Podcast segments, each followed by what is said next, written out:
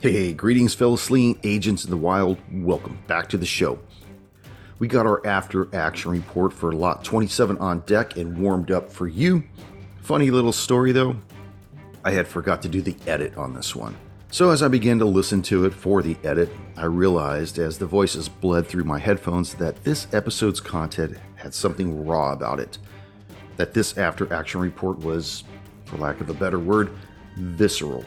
And so I got to thinking, why not just release it the way it is, including its raw video?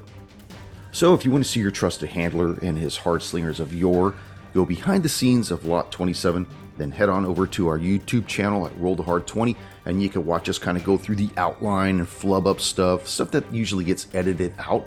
I'm just going to leave it in there. Why? Because it shows we're human. Speaking of our YouTube channel, we got some shout outs from over there. I want to welcome our newest subscriber, if and O Picture. Welcome to the channel. Please enjoy our content, both current and archived. There's plenty to choose from, and I'm looking forward to hearing what you have to say. Also, Henry Anderson thanking us once again for our material, and as always, thank you, Henry. We really appreciate your staying power. Also, from James Wachter, who said he was pumped up for the finale. Well, it's dropped and it's in the world. I can only hope it lived up to everyone's expectations. Balent had mentioned a few episodes ago possibly sharing the agent's stats.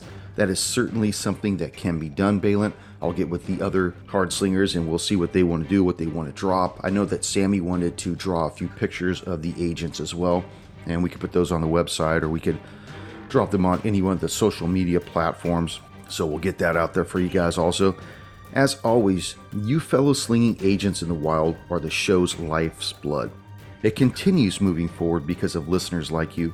Sure, the panel of hard slingers, as well as yours trusted, are part of it too, but really, we're here for you. So remember, if you like what we're putting out, and we love to put out, then consider subscribing to our YouTube channel at Roll the Hard 20. Leave us that five star rating and a review, please, on whatever podcast app you listen to the show on. And always, always warm up your dice and top off your glass while listening to Roll the Hard 20 podcasts presenting whatever they've got queued up. And right now, we got our after action report for Lot 27. So enjoy.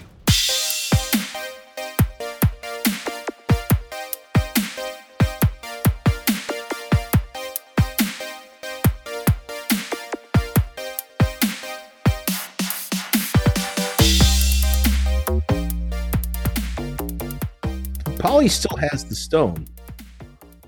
And since he's still got the stone, I've been thinking about it. And you know, in terms of game time, if any, if so much as a droplet gets out and hits the ground, well, then it's basically the we've unleashed a, a force upon the earth that we've been trying to contain or keep contained.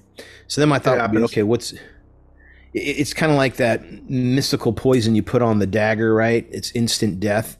But no matter how well you clean the dagger or the spear or the sword, you can never get rid of it. It's always there. And I'm thinking this is so much like the same thing. I mean, you open it, there's always going to be a residue. It doesn't completely come out. So then what? The container's just as bad. Even if you get rid of the fluid, what happens to the container? So then Ryder said, well, it would probably be best to be encased in lead and put a bunch of acloglyphs on it that if you don't know how to read the correct passphrase or have a resistance to the mental problems that the acloglyphs cause, it acts like it's your brain turn, turns off. Your brain refuses to see it. Basically, it's not there because your brain doesn't want to recognize that it's there. I'm like, that's pretty good. So I'm thinking the way to dispose of this item would be to encase it in lead because that doesn't degrade, and then put the acloglyphs on it. Then I was thinking, throw it into a, throw it into the Mariana Trench. Well, the idea that I wonder we if thought you about could smelt seawater, it. but- Smelt it? I wonder if smelting it would, would make a difference. yeah, if throwing you- it into a forge. Yeah, you know what I mean? to you know, like a, an actual metal crucible where it's not touching the ground. If you were to smelt it and just evaporate it away, but then again, Yeah. I mean, you're just changing one type of, of molecule for another. You know, Yeah. you're you're Going you- from you're never really gas. getting rid of something. yeah. You're just changing its its baseline structure from, say, oxygen and hydrogen and hydrogen into H2O. That that's how that kind of thing works, you know. Mhm. So I How's wonder if Polly have the stone? Because we never got rid of it. Wouldn't they Yeah. ask for that? Who's they? you guys are still at the top of the mountain, even though the adventure is done, even though the scenario has culminated. We're looking at the at the epilogues that we put together. What you guys will be doing when you return. Like, know, I want you guys to be part of these epilogues when we do put them together. So See, it makes sense that it's consumed because the process of consumption by a person breaks it down into something else, and therefore they die, but they also get rid of it. Okay, so So How do you Heisenberg get doesn't all want of it it out back of or there? nothing? pardon? Heisenberg doesn't want it back or nothing? He does. He said to, to reclaim it at all costs, but because of Paulie's disorder of starting to collect things, which is the Mhm. thing that's happened to him over time. Collectomania. Yeah, he's starting to, to every everything that he does, every every mission he goes on, he's he feels this compulsion to collect stuff as a way of well, Tone says it best, you know, so he knows that everything that he's gone through is real.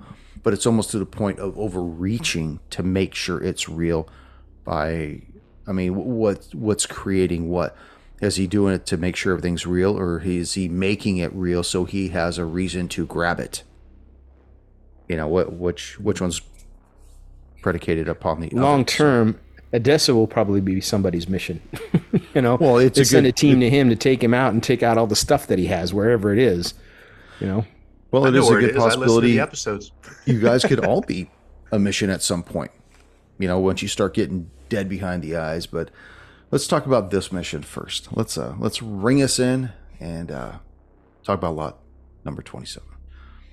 Greetings, fellow slingers. Welcome back to Roll the Hard 20 podcast. It is I, your trusted handler, Brian, and with me, my hard slingers of yore. Greetings. Uh, we're here to talk about our after action report for our homebrew scenario, lot number 27. So, you guys got the call from Heisenberg, Agent Adesso, Agent Kimura, to meet at LaGuardia Airport. And we did the uh, the epilogues on this, so it's. Did we do the epilogues? I'm sorry, the prologues. We didn't. We did the prologues, yes. Mhm. That's what I meant to say. Talking about epilogue, epilogue, epilogue. Now we're talking about prologue. To meet at LaGuardia Airport, and you actually hooked up with Kimura. I forgot what his first name. Lewis. Lewis Kimura. And uh, your whole thing was revolving around collecting this hex snare. Basically, Heisenberg had mentioned to you guys that this thing had been procured by the Kunsthistoroi- Kunsthistorische Museum in Vienna, Austria. Sorry, I can't even find it in my notes. I just had to remember it from memory. And it was uh, an artifact known as the Spiritus Demos, basically a hex snare that held something in that, if it was ever unleashed upon the world, would lead to its doom. So what we'll do is we'll just kind of go through some of the high points and, and how you guys felt about the AP, how you guys reacted to some some of the things, because I know that the moment you guys got in the van at the airport, you hit the ground running. You were told to head to the auction. You guys were told to head to the auction house at 23 Rockefeller Street. They have an auction place in there and the auction had taken place the night before. So you guys were already kind of behind the eight ball. in fact, you were following suit from November Cell, which had not reported back in and mm-hmm. had basically had gone missing. So let's pick it up from there. Whoopsie. yeah. My bad. So November Cell had gone missing. We figured it out that we just need to keep tracing after the people who were looking out for us. And are you talking about this when you say after November went missing? Was this after we got attacked on the subway or before it? This is this is well before when you guys immediately left the airport. You went straight to 20 Rockefeller Plaza, which was where the uh, auction had taken place. and you were to meet with Gregory James, who was the auctioneer at the time, and he had taken some money on the side to run this private auction. And they had tacked it onto the back of the private and iconics collection. Basically, that only ran for 26 lots. They asked him to stick around for a 27th, and that there were three private bidders that he was supposed to facilitate at the time. But nobody else knew about that, and whether or not November Cell had shown up or not, you you were unaware of what their how far they had gone into the mission at that time. So I know that uh, when you guys had first came on the scene, you guys came out pretty hot and heavy. Talked to Patricia Patricia Lafeu, who was the what was she? She was the receptionist up front, and basically told you that Gregory James was the individual that had facilitated it. Right. Well, as I remember, they had talked to her t- and they were told to go look at the uh, the warehouse, or they went to the warehouse. From what we remember, from what I remember, is they made entry into the warehouse, but weren't able to find the lots because they'd already been sold. So then they tracked the lots to the subway, and somewhere between the warehouse and the subway, they met their end, except for the woman who continued. yeah, and that got was that was a, a person that you didn't even find out had survived until you guys made it to the to the train track Mm-hmm. or whatnot. But after you guys had gotten the information from Gregory James, uh, you found out that the buyer was one Deacon Gray. And then when you reported that back to Heisenberg, and you found out that they were staying at the civilian hotel. One of the things I wanted to say is that all the places that we had incorporated in this AP are are legitimate places in New York and along the the the train stops of the Amtrak train heading towards the west. So I like to do that for the listeners so they if they ever take the Amtrak train, they could say, "Yeah, you know what? I was on the Lakeshore Limited. I remember this in that AP or I jumped on the California Zephyr. I remember this too and all these other little things and shit Yeah. like that." So Yeah, I think we're going to put together a whole sort of vacation package. You know, go through, be able to relive this whole thing. Culminates at the end of a mountain. You get to kill a bunch of cultists. It's pretty fun. They're probably just tourists, but tourists, cultists, eh, what difference does it make, right? What are they doing on the mountain in, in the blood moon? You know, They hey, shouldn't be there under that. I don't care if you're just viewing the beautiful blood lunar eclipse. That's that's out of can't be doing that. Right. Anyways, you guys had had questioned this guy and found out he had taken quite a bit of money as his stipend for doing that. And in return, you found out that, like I said, it was Deacon Gray and that they were staying at the civilian. And you guys did really well with putting the pieces together. Um, it's it's kind of funny because all the episodes are already edited, and I, I think I did them all within like a day and a half, just like shotgunned through them. And uh, I was really amazed at how you guys put things together and pieced it together with the stuff that you you knew you were looking for. Like you found the one guy that was in the bathroom in in the civilian hotel, stabbed multiple times. His eyes had been gouged out. He was basically going to expire within minutes. You guys realized that it that he was still alive, but he should be dead, meaning that these people had just left mm-hmm. you figured out that he was probably one of the cultists and that they were punishing him for some reason.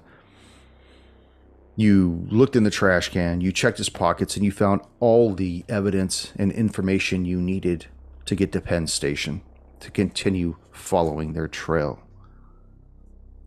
Well, you set it up real logically, bro. So it was it was easy to follow.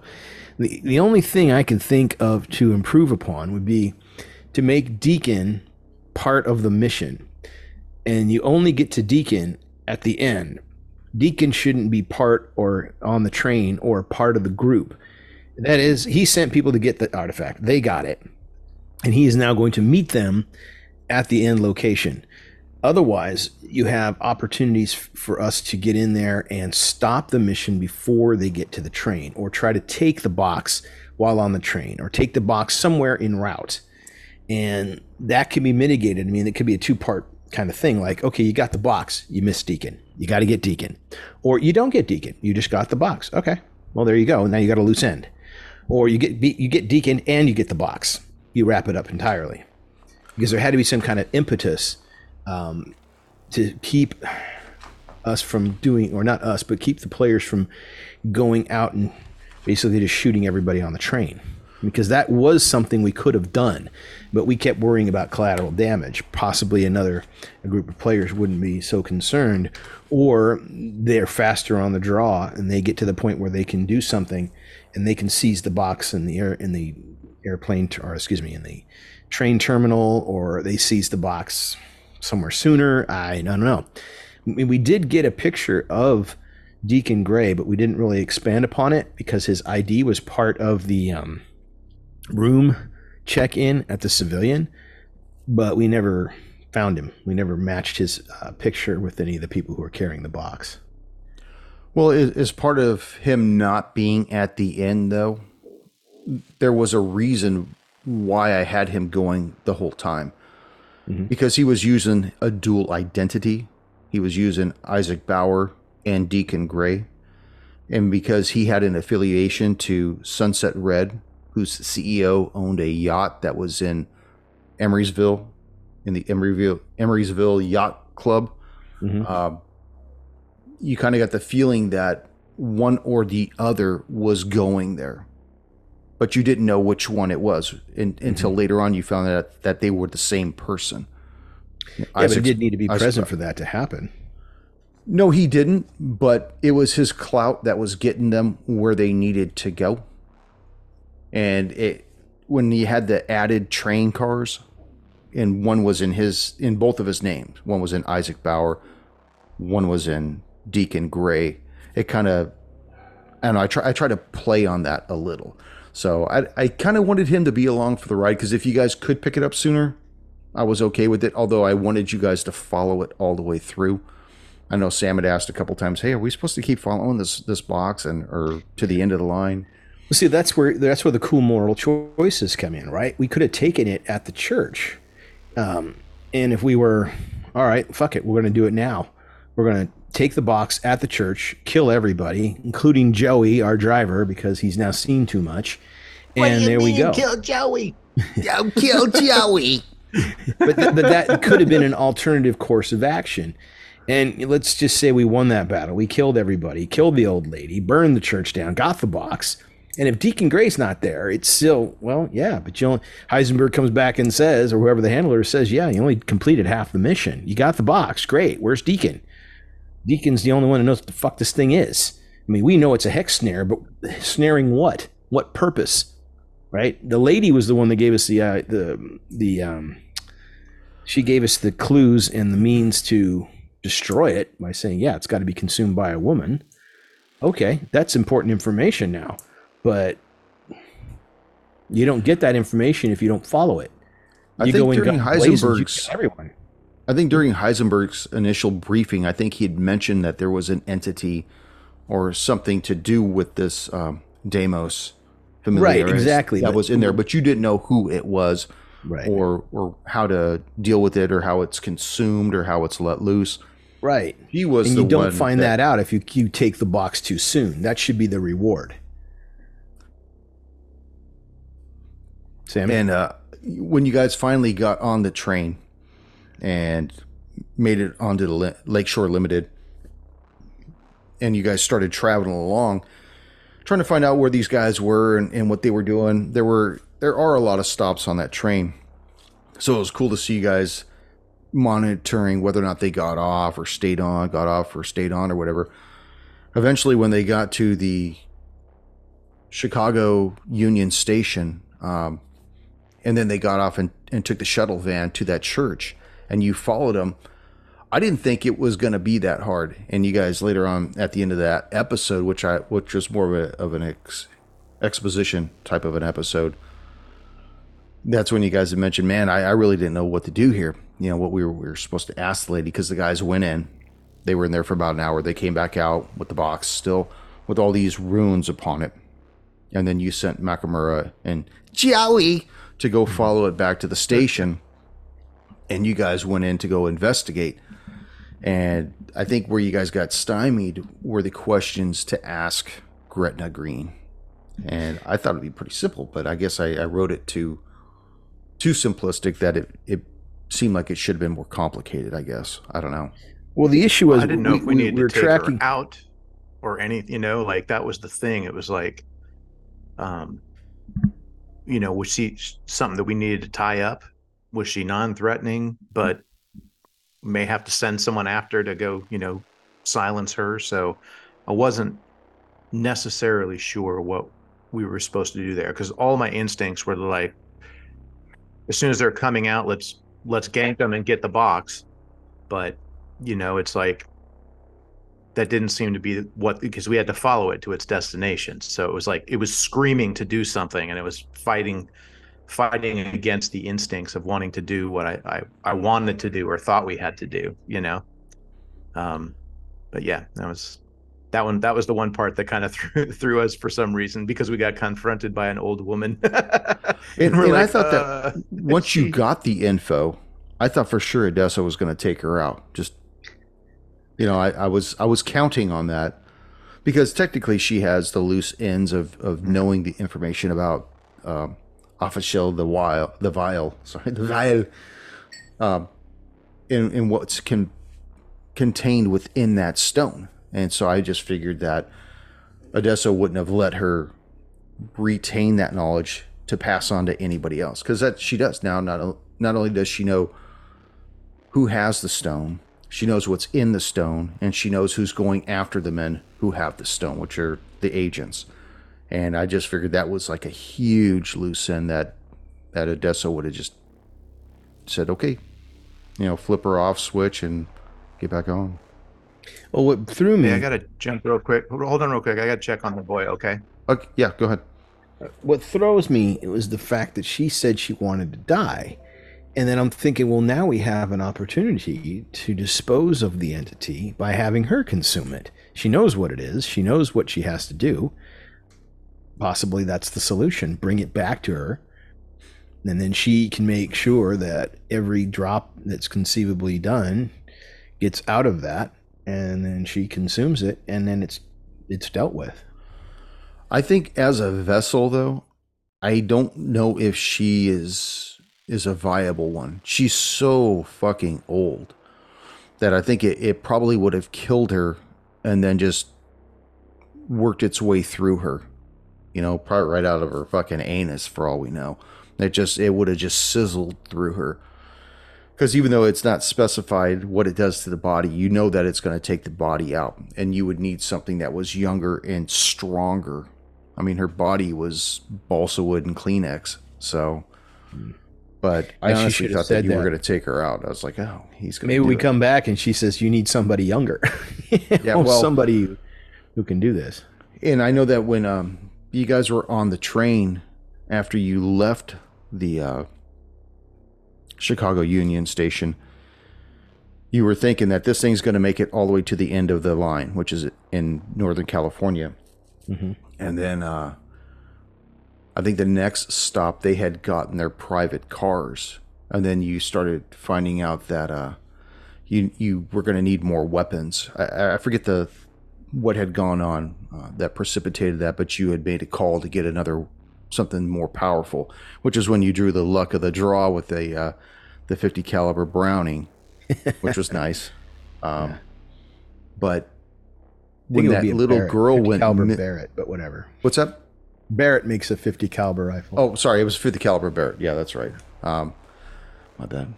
When you got the 50 caliber Barrett, and then uh, I forget at what point the little girl had gone missing, and then she gone missing before the before the second stop because we were there. She was in the observation car.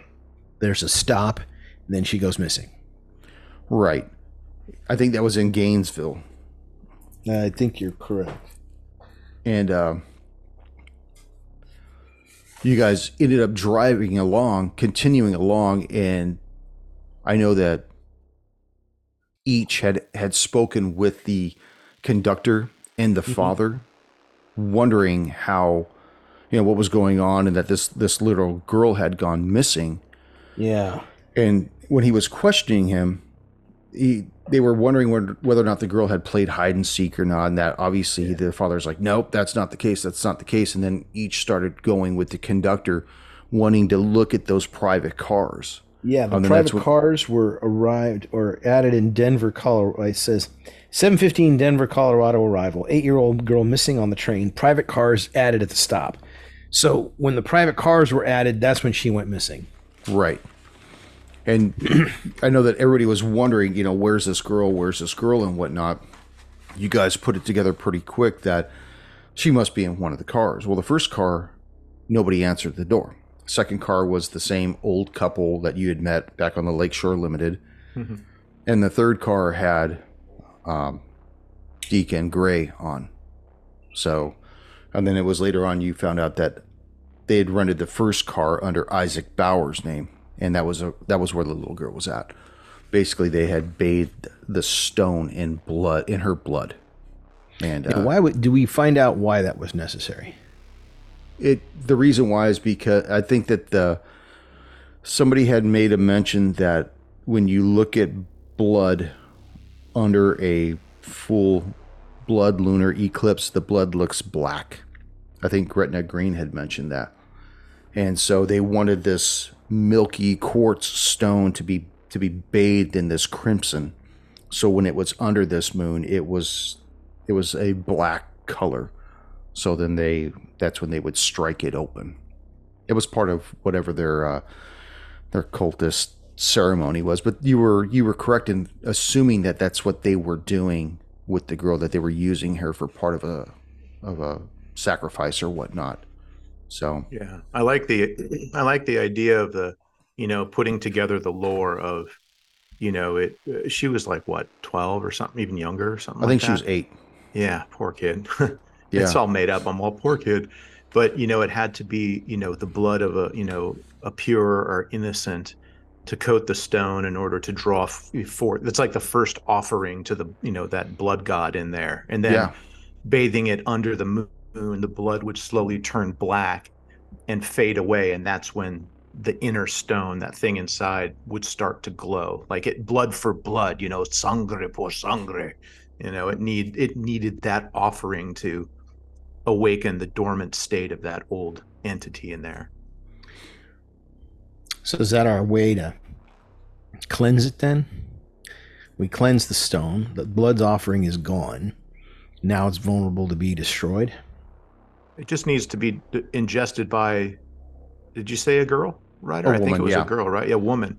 And then Preferably a young one that is Yeah. strong though. Like like I was saying, Gretna Green, her her body wouldn't do it. It wouldn't be strong enough. So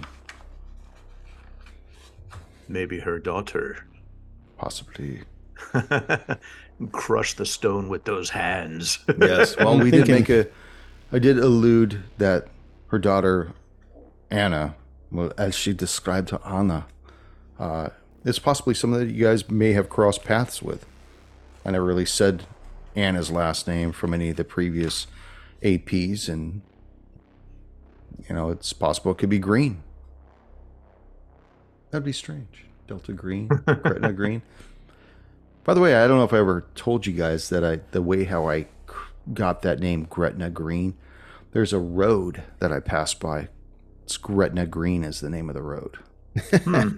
I was like, trip. that is a fucking cool name. I got to put that in the next AP. So I at first was thinking it was based off of Cabrini Green, which was the from You- Candyman. you know what? Yeah, I knew you were gonna And think it was that too. you know. So it, it's it's a it's a cool sounding name.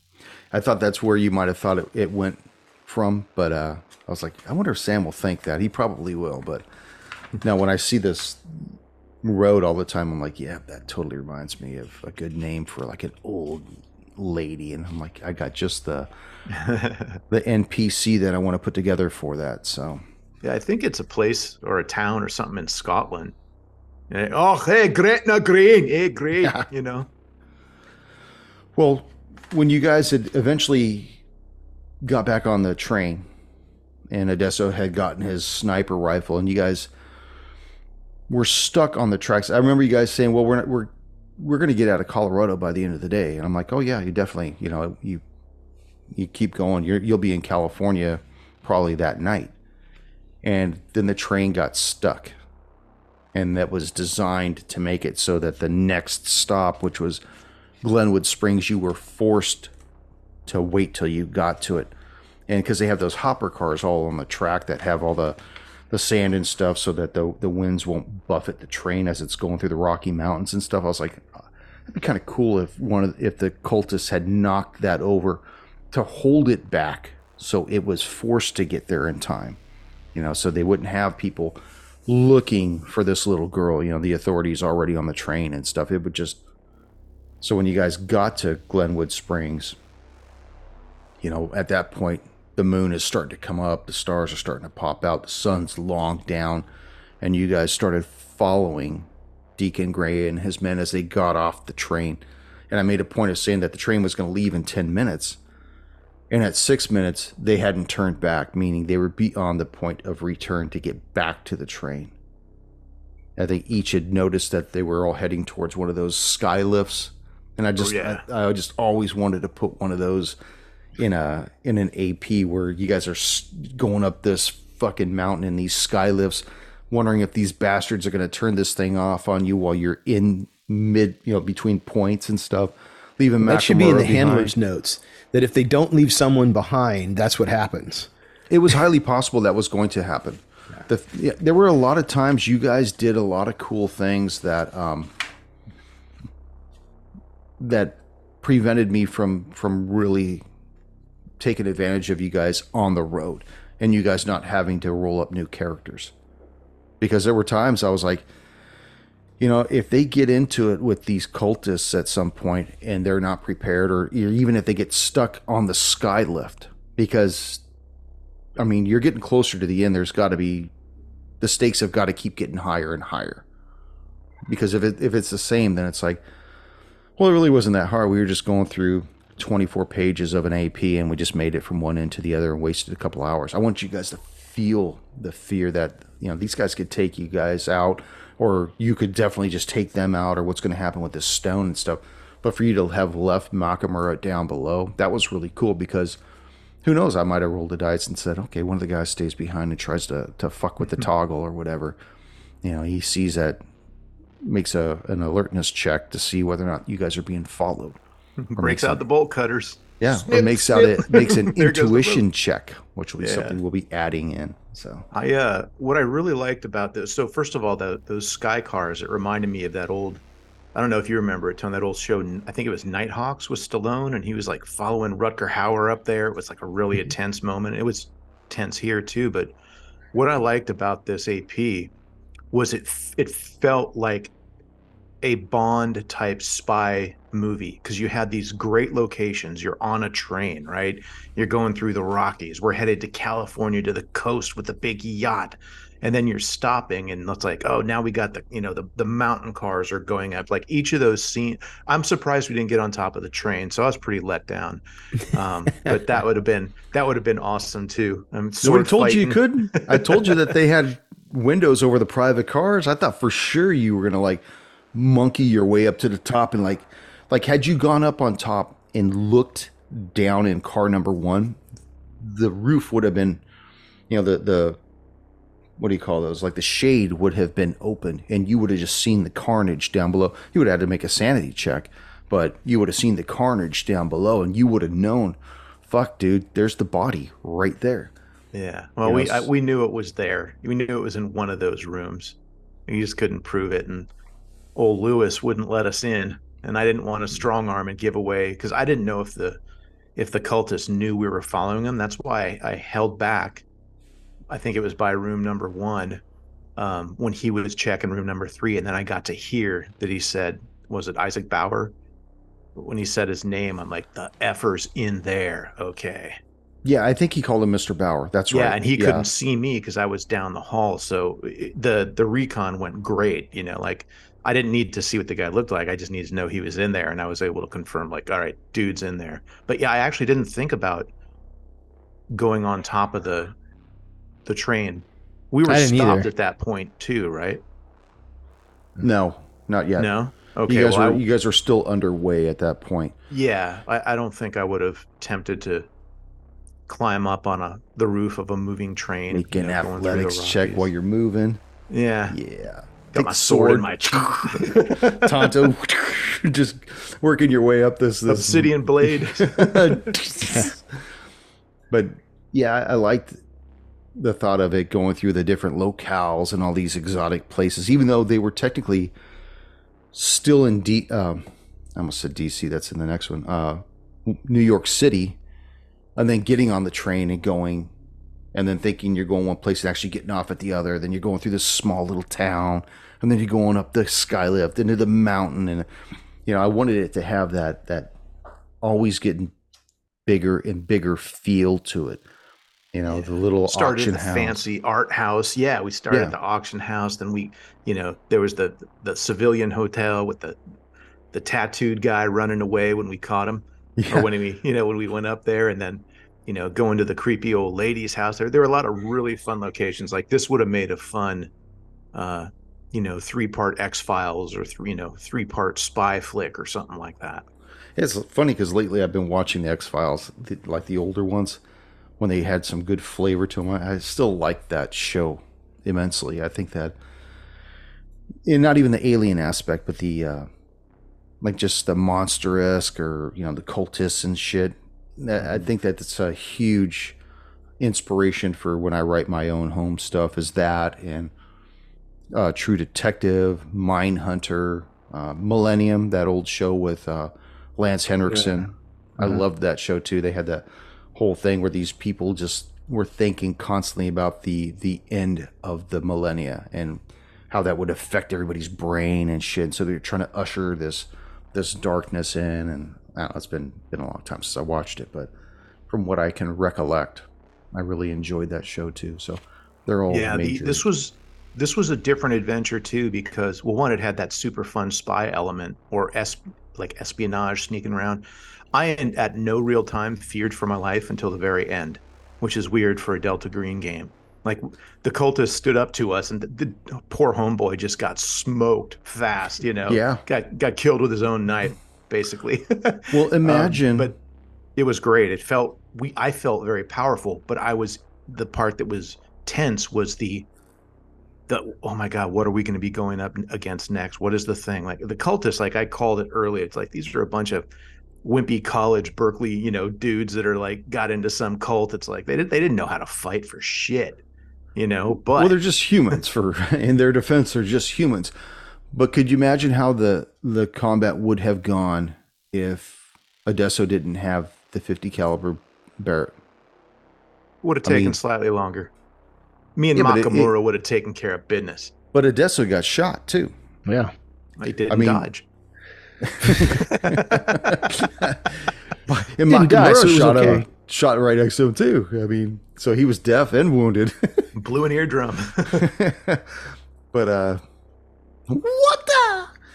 Uh, yeah, it was just I I wanted you guys to be putting the pieces together in this epi- in this scenario rather than fighting, fighting, fighting because you shouldn't be fighting all the time because once that starts happening then you start losing blood you start losing hp and you don't Sanity. you, yeah you don't gain it back that fast i mean Mm-mm. it could take a well you sleep one night you get one hit point back that's that's negligible i mean Yeah. Yeah. Yeah, well, this was the one of the first. Uh, well, I've had fun in all the APs, but this one was where I f- really felt like the agents we were on top of things, on point. The only fear was that of the the the unknown of what's going to happen. That they didn't pose a threat to us at all, in my opinion. Like I I knew we could take them out. The threat was if they see us, we could compromise the whole thing. So that's why there was so much effort put into like, all right, uh, we'll switch up things so it's not the same dude kind of patrolling the hallways. Makamura do this, and Makamura was a, a awesome star player because normally we're, we you know we're playing with it's just Tony and I, Adesso and Ichi. Um, and then in the previous games, like we had, uh, you know, all four of the agents together, where you could really cover a lot of ground. But having that uh, Makamura, even though it's an NPC, we were able to have him do things that needed to get done that would probably be boring for the listeners if one of the agents was like all right ichi you're still on your phone. You've uh, got to level uh, you know 60 on diablo immortal. Uh, what do you want to do? I'm still watching the hallway for another two hours you know?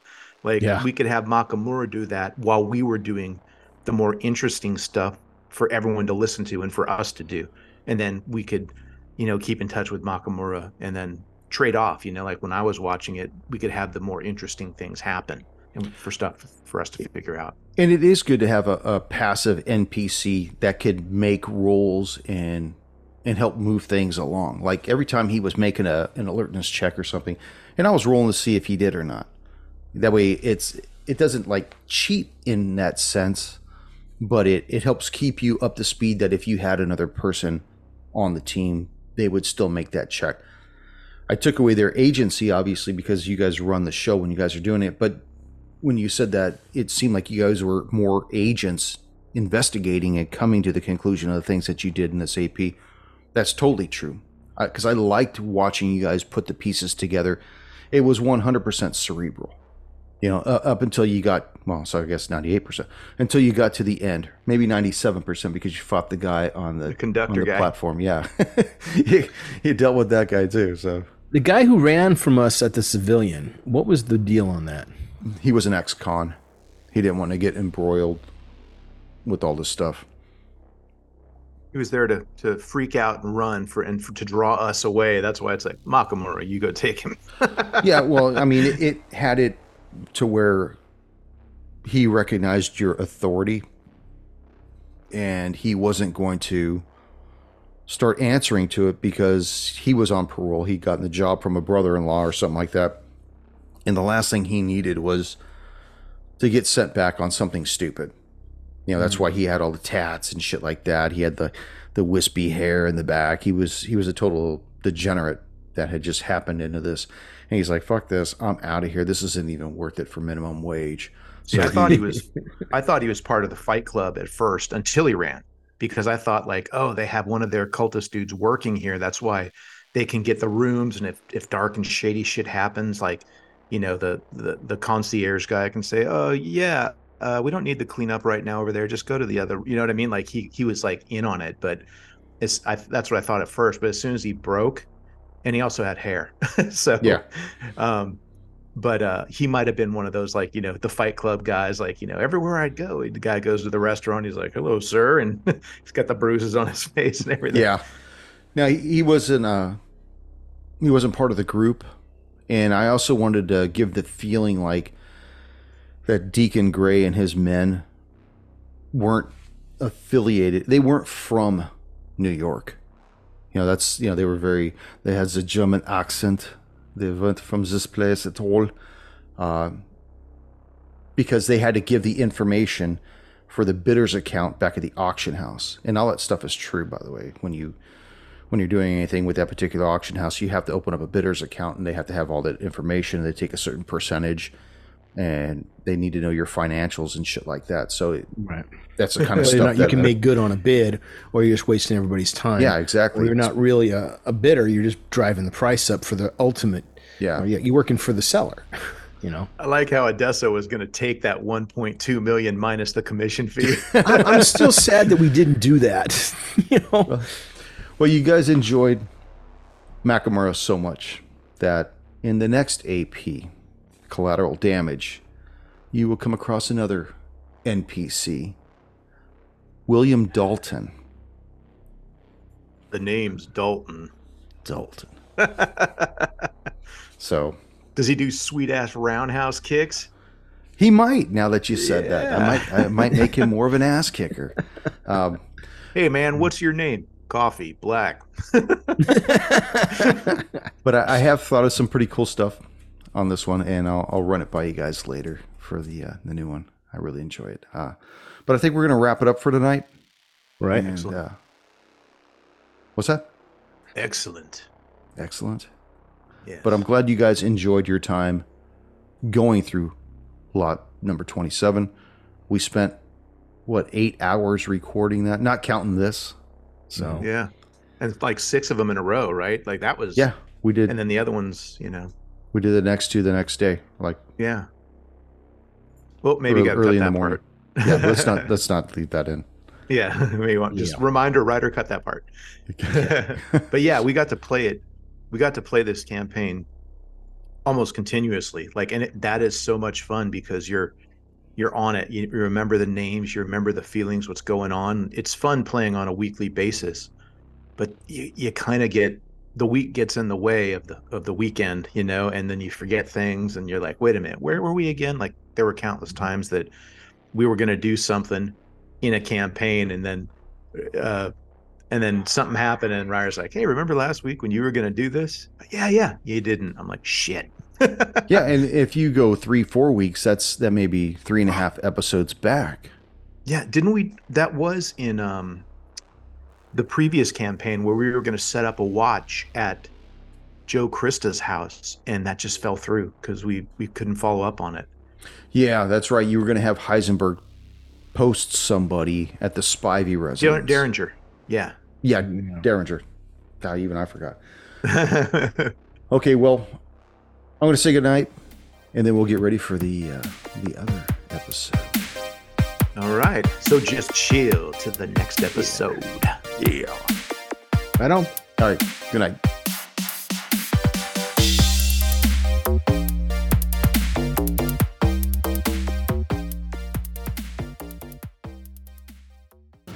Thank you for joining us once again on Roll the Hard 20 podcast. Remember, you can find us and subscribe to the show on Apple Podcasts, Google Podcasts, Spotify, Pandora Radio, iHeartRadio, Amazon Podcasts, and Audible. And if you like what you're listening to, be sure to leave us that five star rating and review. Don't forget about our YouTube channel at Roll the Hard 20. So if you're into watching and you want to help support this show, then head on over and hit that subscribe button. It really does help the show out. We can also be found in the wild on Facebook, Instagram, and Twitter, so don't forget to look for us there and check us out. You can also contact the show directly at rollthehard20podcast at gmail.com or head on over to the website at rollthehard20podcast.com where you can download the current show directly, pick and choose past shows from our archives, or view our galleries. We've got a lot of stuff posted over there, so check us out. And finally, join us on our Patreon at patreon.com slash rollthehard20podcast where you can become a hard slinger and pick up swag. So until next time, keep your dice warm and your glass topped off as you roll those hard 20s.